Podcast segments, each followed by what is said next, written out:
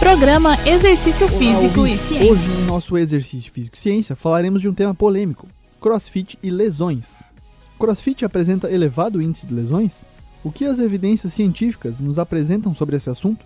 O programa, que é uma marca registrada, caracteriza-se pela realização de exercícios funcionais e esportivos, com constante variação, contemplando desde corridas e remadas a levantamentos olímpicos e movimentos ginásticos, podendo ser executados em alta intensidade. CrossFit objetiva melhorar componentes da aptidão física, como capacidade aeróbia, força e resistência muscular, velocidade e coordenação, assim como agilidade e equilíbrio. Atualmente já existem mais de 14 mil boxes, sendo destes mais de mil no Brasil, que é o segundo país no mundo no número de locais que oferecem a prática. Em nosso estudo publicado no ano de 2018 na revista Fisioterapia e Pesquisa, Reunimos estudos tratando de lesões no CrossFit por meio de uma revisão sistemática. Foram analisados 10 estudos na época, hoje já existem em torno de 20, mas que apresentam resultados semelhantes. Vamos a eles. A prevalência de lesões nos praticantes de CrossFit variou de 5 a 73%.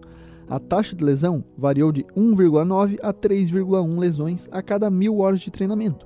Mil horas de treinamento dão em torno de 4 anos se o indivíduo pratica 5 vezes por semana com uma hora de duração. Importante enfatizar que tanto a prevalência quanto a incidência de lesões apresenta-se atualmente como inferior a diversas outras modalidades esportivas. A taxa de lesão foi significativamente diminuída com o envolvimento do instrutor, demonstrando a importância do profissional sempre supervisionando a prática. Quem se lesiona mais? Os dados nos mostram que homens e que e quem tem lesão prévia são as pessoas que se machucam mais. Evidências mostram que as mulheres consultam mais seus treinadores para dúvidas e supervisão quando comparados aos homens. Indivíduos com lesões prévias possuem 3,7 vezes maior probabilidade de adquiri-las novamente no CrossFit. Especificamente em relação ao ombro, foi visto que atletas com lesão prévia possuem 8 vezes mais chance de lesionar o local comparado a atletas com ombros saudáveis. A região corporal mais acometida por lesões nos estudos selecionados foram os ombros, seguidos pelas costas e os joelhos. Na maioria dos estudos não se evidenciou associação associação da idade com a presença de lesões, caracterizando o CrossFit como um programa de treinamento físico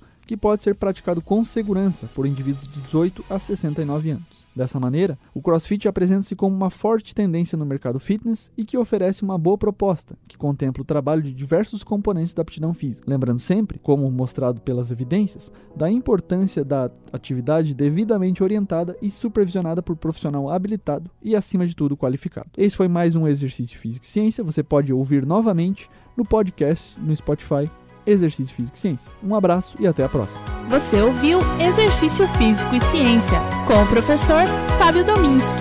Só aqui na Rádio Desk FM 91.9.